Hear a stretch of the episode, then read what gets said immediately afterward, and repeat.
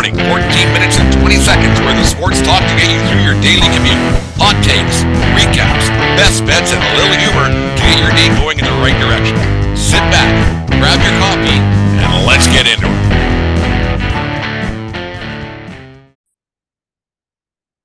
Fourteen twenty in the morning for January 17th, 2023. Today's show is brought to you by Manscaped and manscaped.com. Use promo code 1420 scaped at manscaped.com today. The uh, Beard Hedger 2000 or whatever it's called is getting uh, launched today. We have a contest we'll get into a, a little bit later that we talked about on last night's 1420 show, but we'll talk about that a little bit later because the uh, the big news of the day, I guess, of the morning is uh, the Dallas Cowboys victory over the Tampa Bay Buccaneers last night, 31 14, in what very well could be Tom Brady's last game in uh, a Tampa Bay Bucks uniform, maybe a, a football career gone to the end. The, the, Maybe the GOAT is finally done. I hate that term, GOAT. GOAT is a, a meat that you put on onto a gyro. But uh, last night, the big news of that football game was the uh, place kicker for the Dallas Cowboys, Brett Maher, missing four extra point attempts, uh, missed the very first four that he, he tried. A couple were close. One hit the uh,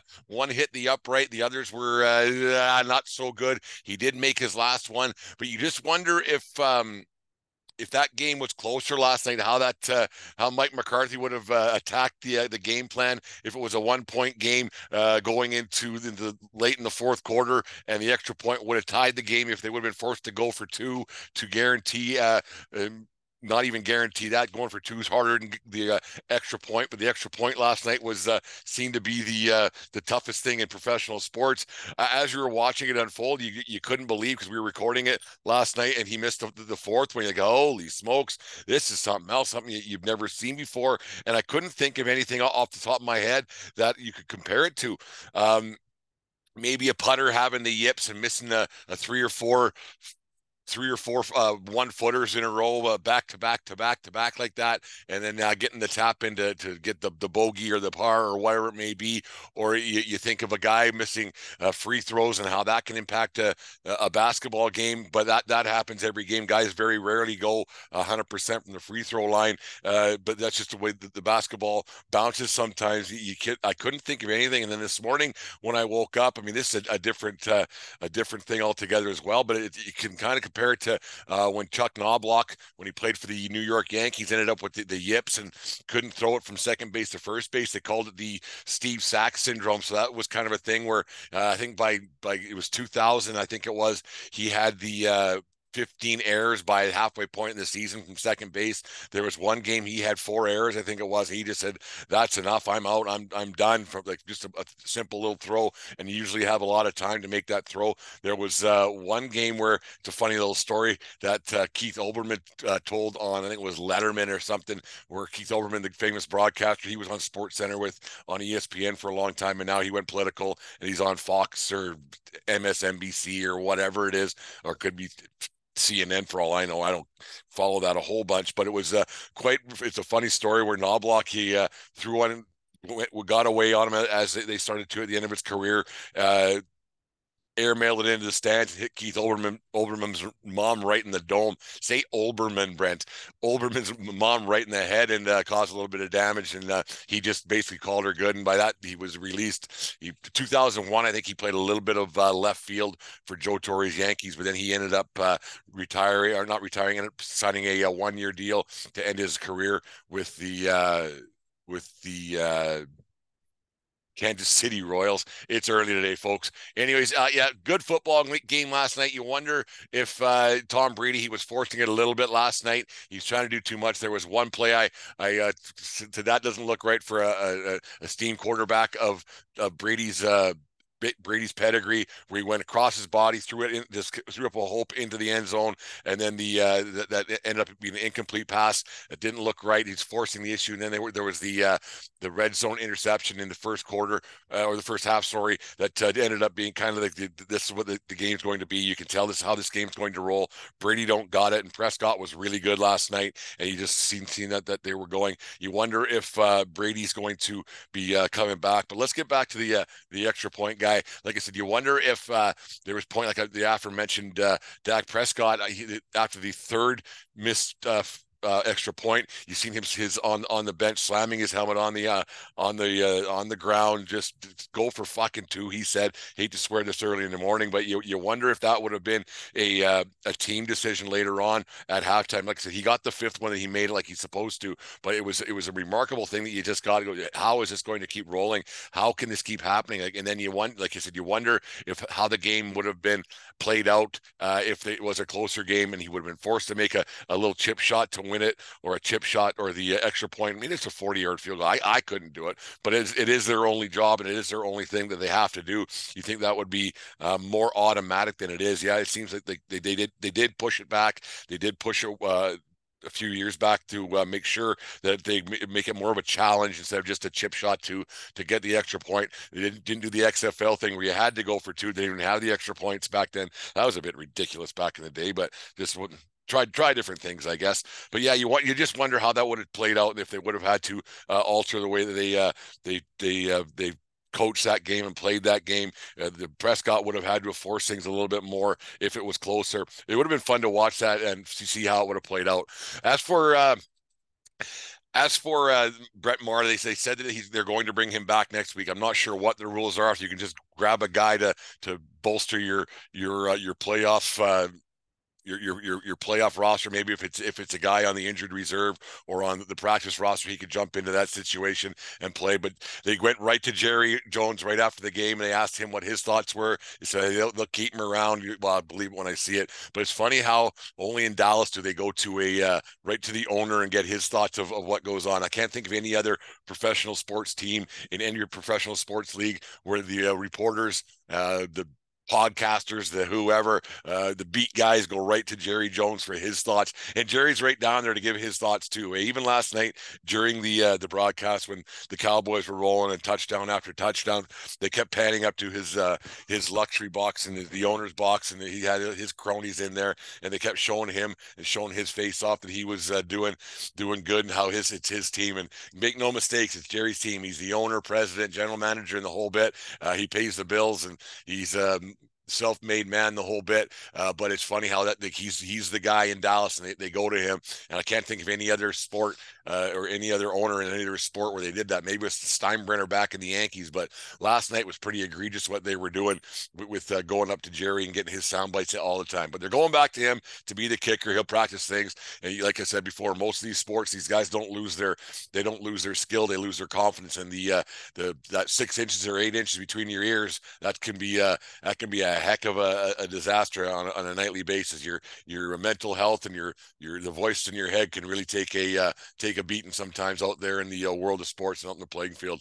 As for Brady, I would think that Jesus, he's got to have a long hard look at uh, at what what what he's done uh, success wise in his career and go out on, on that note. The uh, the Tampa Bay Buccaneers, they are what their record said they were. They're not very good. That they had a they played a weak division. That's why they made the playoffs. Their record was uh, ended up being eight and nine, so eight and ten when it's all said and done with the playoff loss. And you got to think that, that that will be his last. Uh, you, you, he wouldn't go back for another uh, another kick at the cat, kick at the can uh, for to to play again in a situation where you don't have a chance to win. I mean, winning is very hard in any sport, but football it seems to get, get harder and harder. Having back to back multiple championships is a tough thing to do. Um, you look at what happened with the Rams this year; they didn't, didn't even make the playoffs, weren't even close. They had some injury problems and this and that. But you would think that Brady would stay away from going to a situation where he has no chance to win. There are rumors he's going to going uh, to head out to San Francisco, where he's from, because you know they, they they have a chance to win. They have a very good team, but it does San Fran want to spend that kind of money? And would Brady take a bath to play uh, play for less money because San Fran seems to be doing fine, not paying quarterbacks. Uh, big cock Brock in there doing the doing what he's doing. Uh, so you just wonder if, that, if this is it, it, for Brady. Uh, you wonder if uh, he's going to just take a long, hard look at the the last year of his life and how everything has gone on.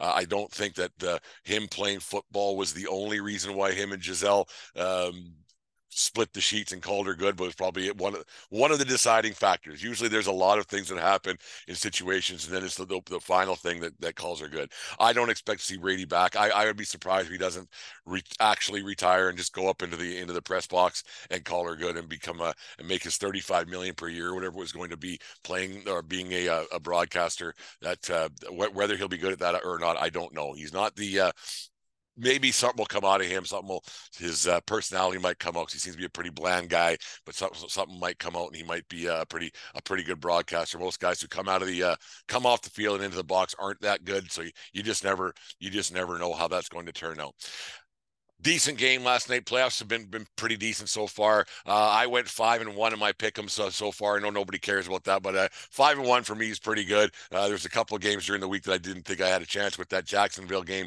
kind of saved my bacon. Of four and two, and five and one just sounds so much better than four and two. And I should have went with my with my head instead of my heart last night. I uh, I just I, I just can't pick Dallas to do anything. I just don't like Dallas. I uh, I like Dallas uh, less than I like Tom Brady, so that doesn't say a whole bunch. Anyways, on this day in 1996, Steve Yzerman recorded his 500th career goal versus the rival Colorado Avalanche, uh, and joined Gordie Howe as the only player in Red Wings history to score 500 goals for the franchise. Uh, Yzerman finished his career with 692 goals and 22 seasons, all with Detroit.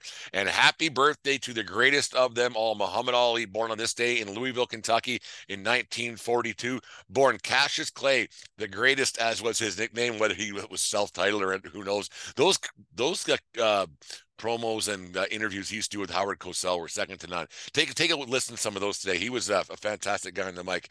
Uh, Sportsman of the Century by Sports Illustrated 1999, three time world champion, uh, passed away in 2016. Uh, like I said, today's show was brought to you by Manscaped. We have a contest for the, the beard trimmer. Uh, make sure you enter the contest, what it is. We want to see uh, your pictures of your beard. Send them to our social media accounts on either uh, Facebook, Twitter, Instagram, whatever it may be. We're, we're all over everywhere.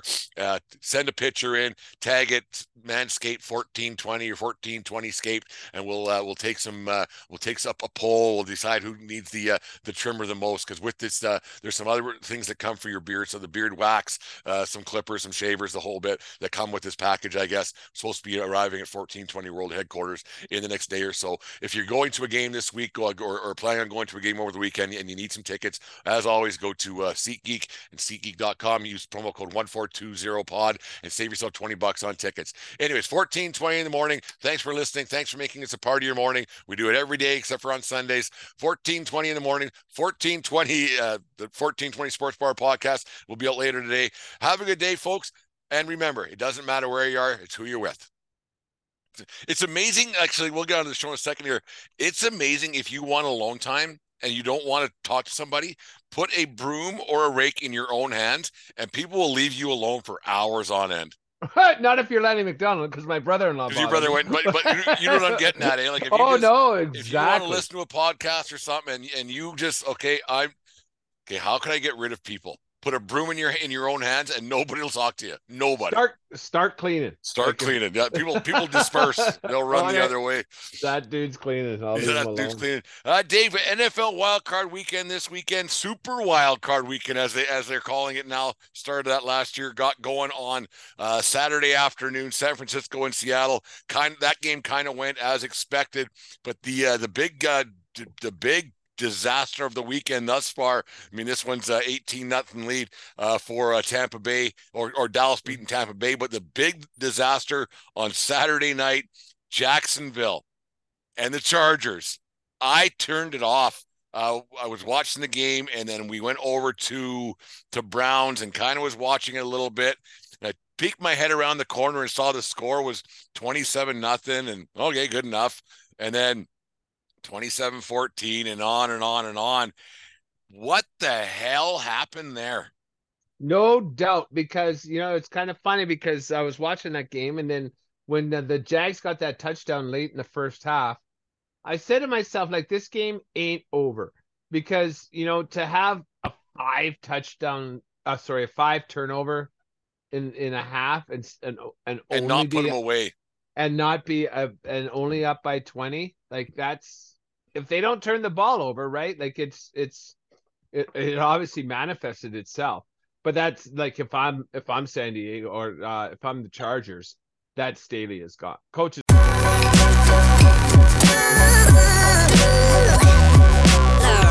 The following is a presentation of the Belly Up Sports Media Network.